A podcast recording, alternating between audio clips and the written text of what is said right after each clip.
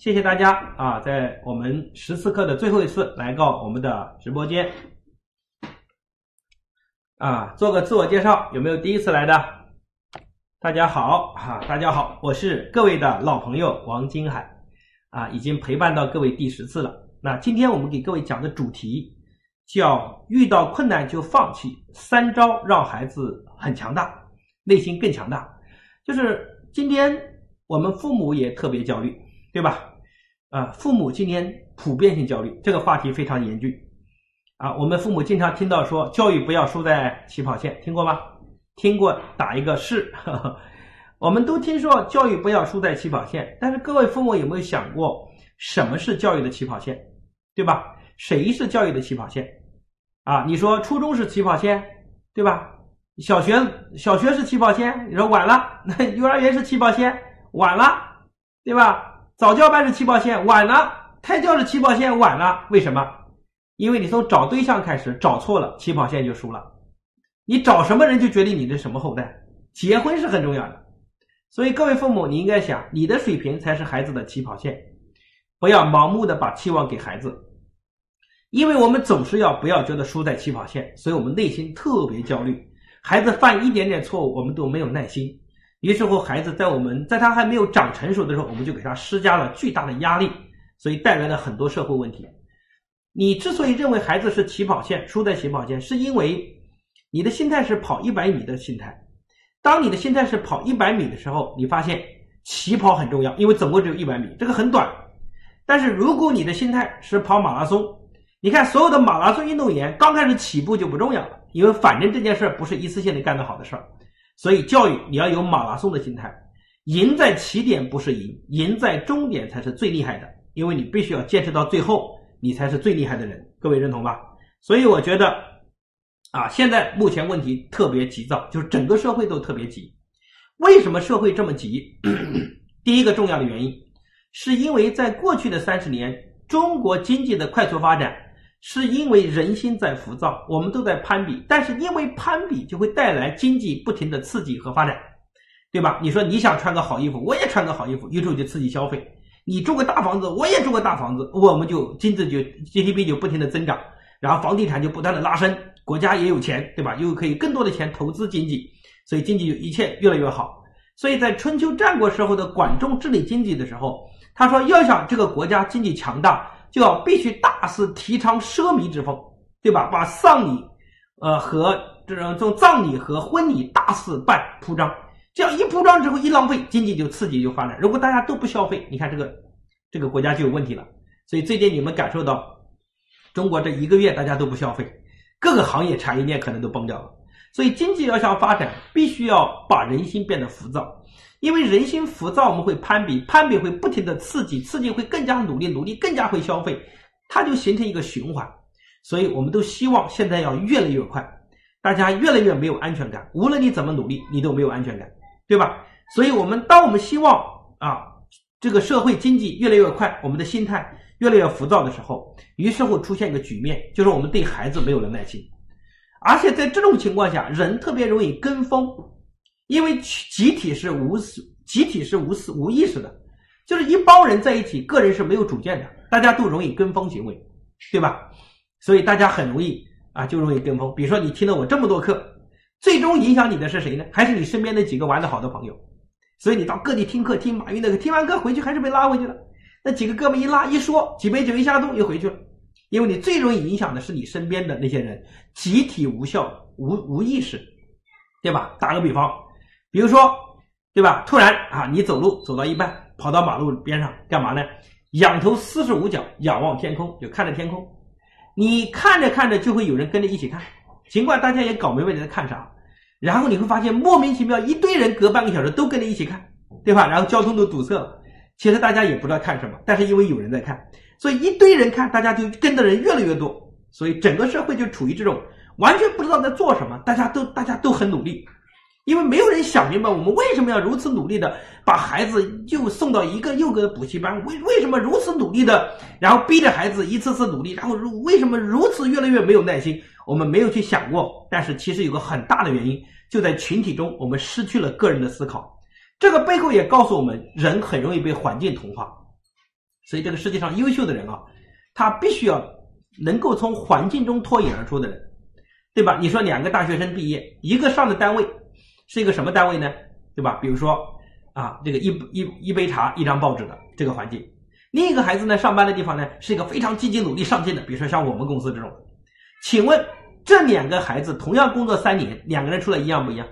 那个一一杯茶一张报纸的工作三年，出来一讲话就是官腔。对吧？一讲话就是冷眼批斗别人，但是那个很努力、很努力的孩子，他整个状态和生命力是不太一样的。所以这些孩子，他们大学毕业是很无辜的，因为他们只是选择了不同环境，但是却对人生产生了深远的影响。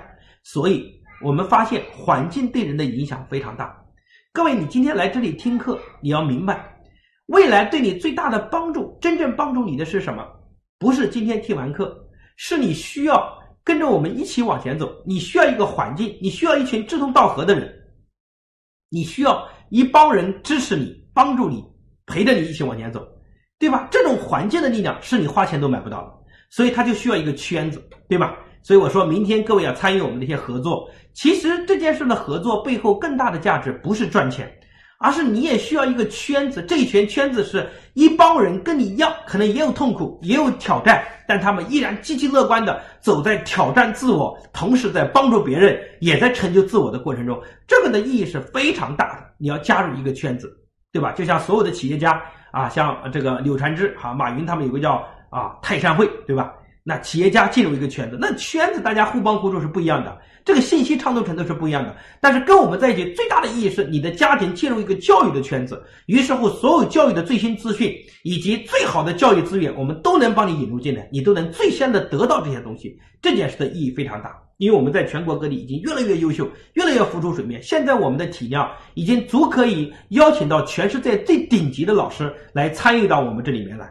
所以我认为，我们在过去的五年时间，如果你认为我们很厉害，但是对我们来说，我们才这一点点，我们才打了个地基，真正后期的爆发，我们才刚刚开始，对吧？我们有更大的梦想、更大的目标来做这件事儿。我们希望把这件事做到了全世界，因为我们像加拿大呀也好，文化他们也在加拿大推动了。我们大概三年之后，我们就从国内开始走往全世界，很多有华人的地方都会在线下有我们的活动啊。这样的话，我们就把它变成一个全世界的盘子。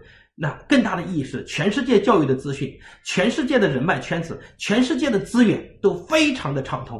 你想想看，无论是你自己的眼界的拉伸，还是你孩子他对全世界信息的掌握和他眼界的开阔，或他站得更高的视野，这件事背后都有更大的意义。我们到明年，比如说我们一搞这种大型的年度的会议，那都来自于全世界各个国家的。对吧？到时候都是啊，法国代表队、德国代表队，你看现在我们德国也有团队，美国代表队、澳洲代表队、加拿大代表队扛着旗子咔进场，这个感觉多棒哈！所以我觉得这个事的意义很大。好，所以我们最重要是提出一个东西叫进教，我们把看待人的进步不是一蹴而就的，它是需要受环境的影响。所以我们很多，如果你接触到很多在线下成长过的人，他一定会跟你分享一个理念，叫泡的理念。就是人的进步就特别像腌萝卜，你把萝卜放在咸水缸里，对吧？放久了会怎么样？会咸，对不对？那这是泡出来的。你说萝卜放进去就拿出来会咸吗？不会咸，所以它需要一个泡的过程，对不对？所以就是环境对人的影响是潜移默化的，这个非常的重要。所以你的积极乐观，有可能你今天这十天听完我的课，你你觉得我要发誓，我要好好改变自己，但是回去又回到你的环境，你又很焦虑，所以你需要不停的回炉。不停的接触这个环境，对你的持续的帮助，最后让你能够掌控情绪，从而变成情绪的主人。而这样的人在你身边就已经寥寥无几了。所以各位父母，你忙来忙去，你会发现优秀的孩子其实是少数，优秀的孩子其实极其少数。但是大家都在随大流，我们都在大量的投资教育，我们投资就一个结果，就是基本上大部分的家庭投资教育结果都是失败的，尤其是很多父母自己不爱学习，老想投钱给孩子。各位，你那么努力投钱给孩子，就一个目的。等你老的时候，你跟孩子讲说：“你看，孩子，你现在没没用啊，你不能怪我，老子可是当年什么钱都给你花了。”所以你看，很多父母自己不学习，大量为孩子投钱，就一个目的，就老了之后把自己的责任推得一干二净。但是你知道，其实比钱更重要的是背后投资者的智慧。就像两个人同样拿一百万，有人把一百万变一千万，有人把一百万变成负债累累，背后本质不是钱的作用，是人的智慧。所以各位父母，我们都在投资孩子，但是父母自身的水平、自身的定位、自身的想法、自身的格局、自身的高度，却决定了你投资的结果。所以各位父母，你们今天才只是学习的开始，我觉得这件事的意义才是更大的，对吧？啊，所以啊，我记得 现在的这个社会啊。孩孩子的问题其实是非常严重的啊！我我前两天调查查了百度，中国每年跳楼自杀的孩子有多少呢？十五万，十五万，三百六十五天，算起来每天将近有十五百人，比流感严重多了，对吧？十五万人，所以你看，今天中国的孩子跳楼，这种因为内心脆弱带来的自残心理啊，已经是个非常严峻的社会现象。没有，几乎基本上很少有哪个学校没有孩子自残。对吧？有一次，有个学校老师、校长匆匆忙跑过来说：“王老师，快帮我！”我说：“怎么了？”他说：“我一个学校一个孩子从三楼跳下来，还好没死，就是腿断了。你快帮我给家长上上课。”我说：“你现在才找我上课，对吧？那现在又不是现在的问题呀。那今天跳楼的孩子，那都是十年前父母教育错误方式带来的结果啊。所以在五年前我刚做这件事，我就感慨，那时候跳楼还没这么普遍，我就想说，未来跳楼还会接二连三，还会非常普遍。”但是今天真的发现，孩子自残的现象非常严重。我到每一个地方，基本上都有家长拉着我说：“哦，他们班级有谁跳楼了？”孩子内心非常恐慌。真的啊，隔壁学班级有人跳楼了，就遇到这种事情。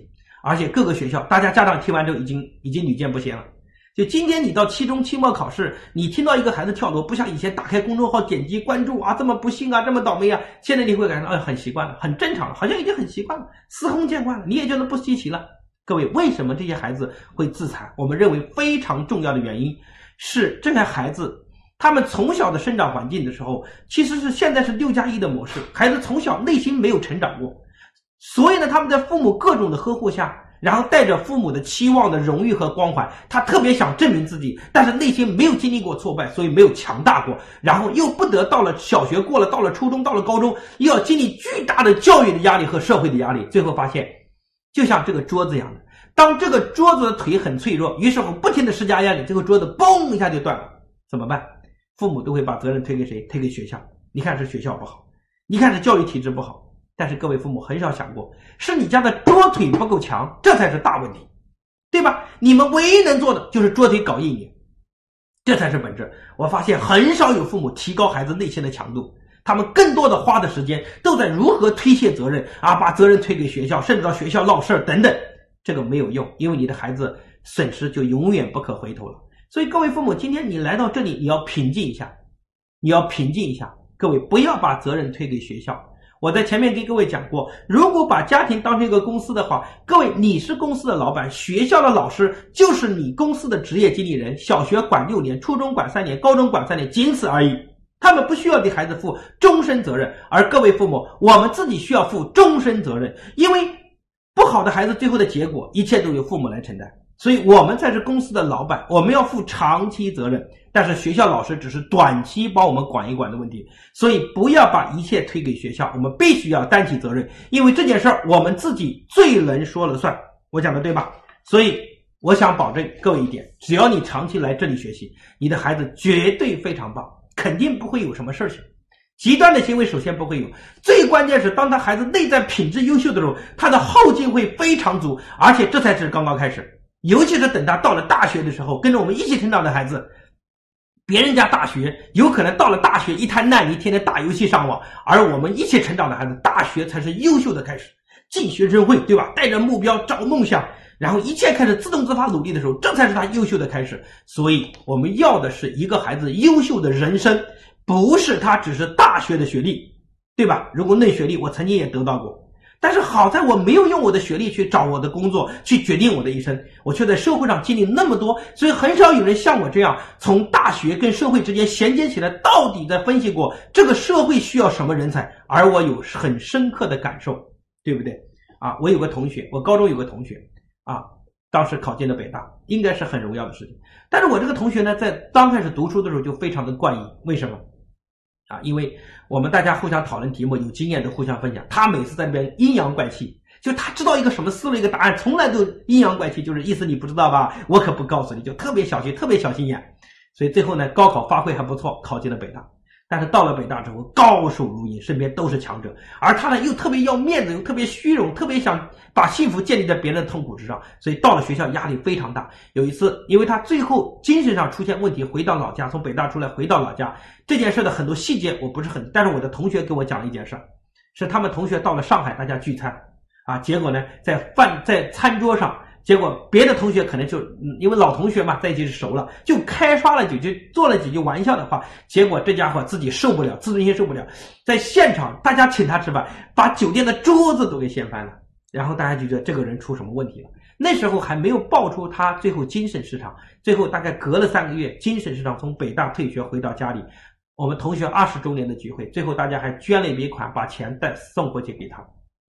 所以我在想，这些孩子尽管上他们带着名校的光环，但是因为他内心脆弱，他这一生永远逃不脱不了的，还是他自己内在的品质不行。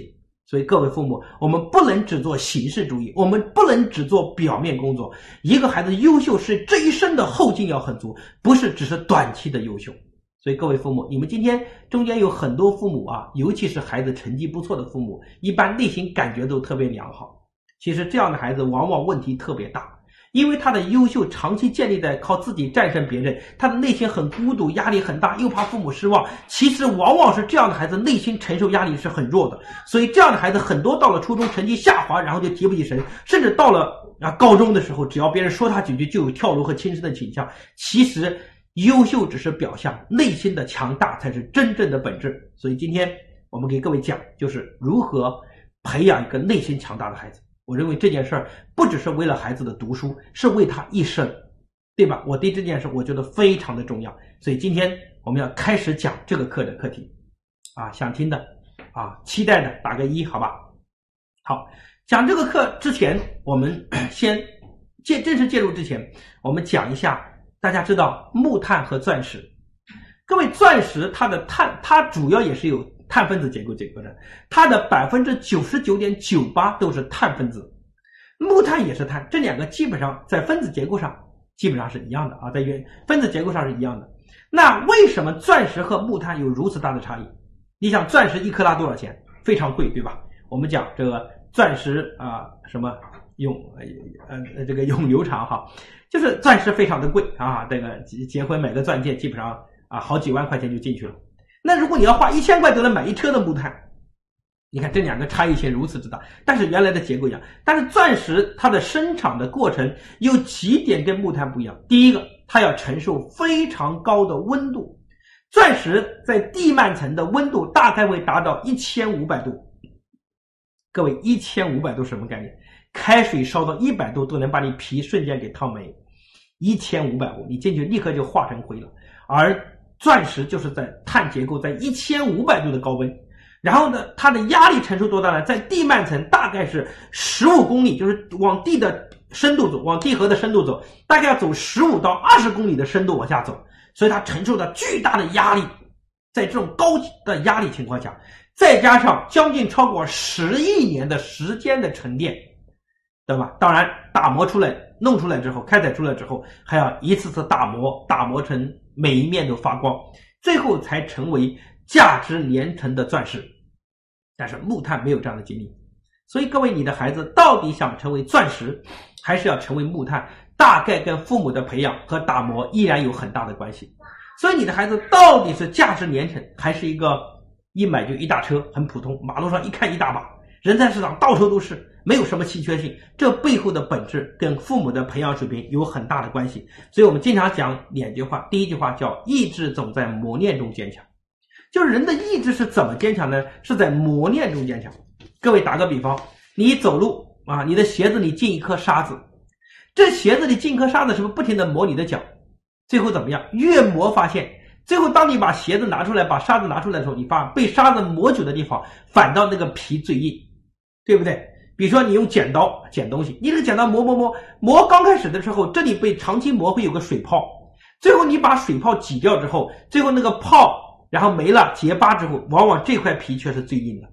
所以你发现人的坚强都是磨练出来的，一直总在磨练中坚强，对吧？第二句话就是人的心胸和气度，内心的强大，心胸气度都是被委屈给撑大的，委屈给撑大的，它不是学习来的，他一定要有经历过很多委屈。所以各位父母，你的孩子经历过委屈吗？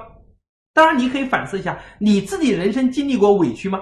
还是你经常让别人受委屈，让你老公受委屈，让你孩子受委屈，你从来没有经历过委屈。所以，当你忍住不发脾气，你的心胸就在经历委屈；当你把脾气发出去的时候，你在磨练你的孩子，让他经受委屈，这是两个不同的，对吧？所以，你的心胸气度是被委屈给撑大的。我现在回想起我的人生所有的改变，不是我的大学学给我的东西，大概是在社会上这十几年的时间，我经历了太多的事情，而这每一次的经历，都是对我心胸气度最重要的磨练和打磨。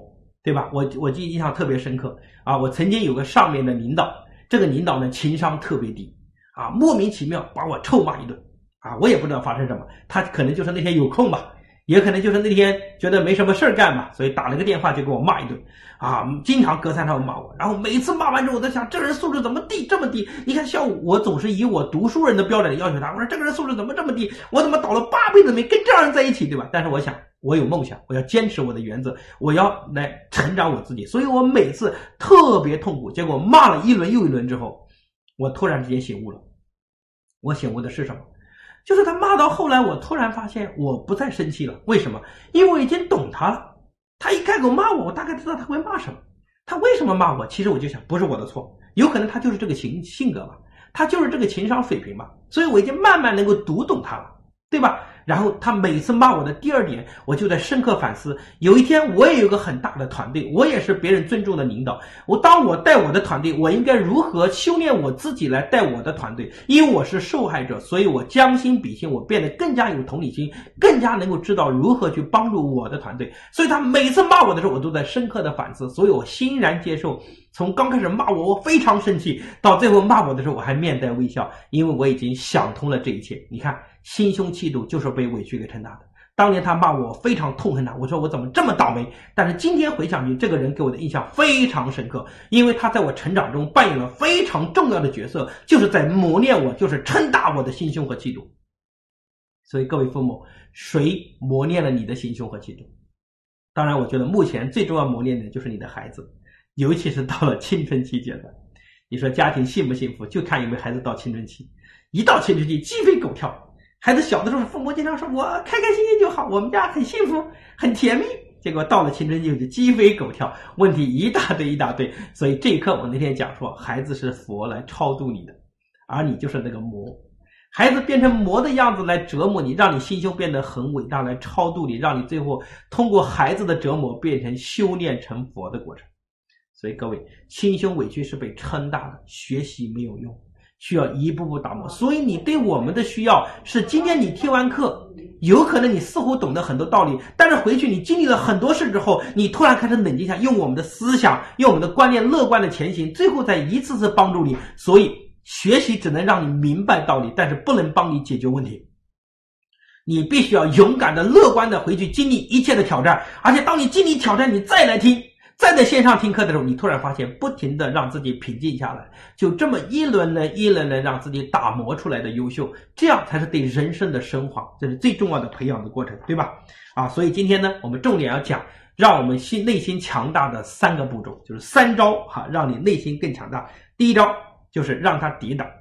如何让孩子强大？第一是让他跌倒啊，当然你不是把他推倒哈，人走路总会摔跤，你不推他都会倒。对吧？所以跌让他跌倒，我是指通俗的表达方式。其实背后是要打破孩子的舒适区，就是你需要打破你孩子的舒适区，不要让他总是停留在他很舒适的地方，这个很重要，对吧？所以我自己呢，从啊学校从大学出来，你看我本来在大学一直读书，按道理说啊，可能读完之后也可能出去什么深造，再搞个博后之类，然后回学校啊到别的学校当老师啊之类这样的工作，那一直待在象牙塔里。但是我选择不一样的人生，就在读博士的时候，我开始走到社会来打磨、来历练。各位，这个过程的本身就是打破我的舒适区，对吧？我到社会上做的第一份兼职，我给各位分享过，就是路边拉人上去做美容。你无法想到一个啊浙大当年读博士的人，竟然在路边拉着女孩子说：“哎，美女美女美女，做个脸做个脸，就这样的拉人上去。”结果被人拒绝啊！不要不要不要拒绝。然后每次拒绝完，我就做个小板凳在路边反思我的人生。我说我怎么这么没用？每次就纠结很痛苦。我现在当年我觉得我真的是怎么会做这样的事情？但是我现在想来，那个过程让我历历在目的目的是因为所有的过程都是对我最好的成长。然后大概干了三天，我也被炒鱿鱼了，而且那个过程中每天更好玩，就是每天晚上早上开会，晚上开会的时候，所有那些因为那届那个年代做营销的人，大部分都是小学、初中毕业，所以他们到农村里来。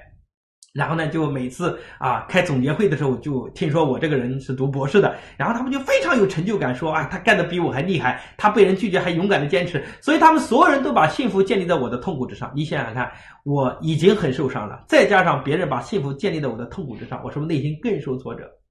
对吧？所以三天之后，我自己也被炒鱿鱼了。你看那时候我就面临选择，我的同学说你傻呀，老王同志。你看，你随便做你的本专业，打打底的工资都是四五千，对吧？你浙大毕业，人家都抢着要，你为什么会做这样的事情？但是那时候我反思了一件事情，我在想说，今天 我如果我今天放下我的专业，我到社会上连八百块的底薪我干三天都不行，但是有没有有一天可能？过二十年、三十年后，我的专业不再吃香了。我是可以靠我的专业生存下来，靠我浙大的头衔生存下来。但是有一天我的专业不再吃香，可能我的专业被淘汰，而我那时候再面对社会的时候，我发现我还是这么脆弱，所以我的生存能力还是有限。所以那时候我就下一个决心，我说我不应该回到我的本专业去，我应该从哪里跌倒哪里爬起来，我应该让自己更强大的、勇敢的去面对挑战。所以那个阶段让我注定要敢于去面对。我觉得特别重要。现在回想起曾经啊跟我们一起啊努力过的人啊，尽管当年他们的幸福建立在我的痛苦之上，但是因为我勇敢的面对，再加上我自己因为读过很多书，所以我们身上带有与非常执着的，好非常能吃苦的，非常有韧性的，而且非常爱好学习的精神，再加上内心不断的强大，所以我们不断不断的一步步超越。今天再想来，我们应该已经超越了很多人的水平。所以我在想，各位哈。这一切的苦都是不白受的，一切的苦都是不白受的，对吧？我曾经给各位分享过一个故事，啊，我呢那时候学车，其实我内心很恐惧学车。你知道这个世界上很多书读的多的人或者光环多的人，他其实内心很脆弱。他们害怕失败，害怕别人嘲笑。你看我这是当时就这样的，所以我跟我的朋友讲，方言打打招呼说：“你们给我找个驾校的教练，我这个人不善于开车啊，我这个开车水平很，我不喜欢开车的。”就这么说。然后他们就给我找找找说找一个教练不发脾气、不骂人的，因为我听说驾校的教练爱骂人，他说找一个不骂人的。然后通过各种关系找到之后，没想到我上车的第一天，我就问教练：“我说教练，这个方向盘打一百八十度，这个车轮到底转了多少度？因为每次方向盘打一百八、打九十，对不对？我就问方向盘打一百八，到底车轮多少转了多少度？我就知道怎么开嘛。”然后教练就哈哈大笑说：“这种事情不愧是博士，只有博士才能问得出来。”然后全车就跟着哈哈大笑。言下之意是什么？是这个人书读的太多了，跟这个读傻了一样的。他们大概嘲笑的话题就是这样的。你看，我在没想到，我本来说找一个安全感的、不骂人的、情绪很稳定的，没想到又被嘲笑。各位，我每次学车都是被嘲笑的时候，我印象特别深刻。有一次，快到考试了啊，结果呢，就是车啊，这个过这个人行道啊，最后到到到这个到道路上考试，过人行道，然后呢，人行道这边有学校。啊我没看，车就开过去了。教练停下来，停下来！说怎么了？人都死了好几个，就意思已经过人行道，你这么左边左右边观后镜不看，人都死了好几个，快停下来！然后我就停下来，然后教练说：“来，你过来，你坐坐在车上啊，左边右边，左边右边，左边右边各一百下。”然后我就傻帽的样子，左边右边，左边右边。各位教练后面三个人都在哄堂大笑啊，左边右边，左边右边，就一直嘲笑。你知道吗？所以那时候，哎呀，内心真委屈哈。但是我心里想说，哎，没关系，就这样吧，左边右边，左边右边。然后最后，各位你知道，大概隔了几天考试，我们全车四个人，最后只有我一个人通过了，对吧？然后我发现更好玩的是，自从那件事之后，我就特别习惯开车左边右边，左边右边。所以我开车这么多年哈，别说没撞过别人的尾。你别人想追我的尾都追不到，因为我已经非常习惯看左边右边，观后镜非常熟练。因为谁像我这样被教练如此精心的培养过，对吧？一百下左边右边，再加上被人嘲笑，永远记忆深刻，所以永远不会忘记就是左边右边。所以你看，当年的苦难，今天想来都是一种成长。所以你知道，这个头衔越多，书读的越多啊，在社会上被人嘲笑的机会越多。但是反倒这一切，我们内心更强大。所以各位父母，如果你在过去的时间，你具备一定的光环，你具备一定的学历，或者具备一定的荣誉，这是你的荣耀，但是也是你的灾难。因为就会决定很多人到中年，人生不再成长，不再成长的原因不是他不努力和不勤奋，是因为他已经放不下自己了，他已经背负着沉重的包袱，在乎别人怎么看他，所以他内心已经很难能放下自己去面对挫折，面对别人的嘲嘲笑，所以他基本上都待在一个山头，再也不敢下山了。即使他看到有很多高山，但是他永远待在这个山头，不敢下山，因为一个人要想上另一座高山的过程，不是直接爬上去，而是要先学会下。下山，面对别人的嘲笑和打击，最后才能爬上山的过程。这个过程就是很多人不敢去面对的事情。所以各位，人的成长最重要的第一步，不是学习，是放下，对吧？当然，学习会让你觉悟，你会放下。所以你需要打破你的舒适区。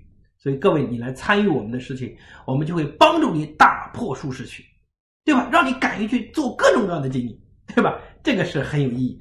我帮了很多人打破舒适区，对吧？你看我们的向老师，向老师第一次见，向老师政协委员也是老师，对吧？向老师第一次啊，然后他自己也非常有情怀啊。向老师是政协委员，因为他在政协的会议上，他对教育有很多的担忧和关注，然后又找不到解决方法，最后一听我们的课，觉得我们课这。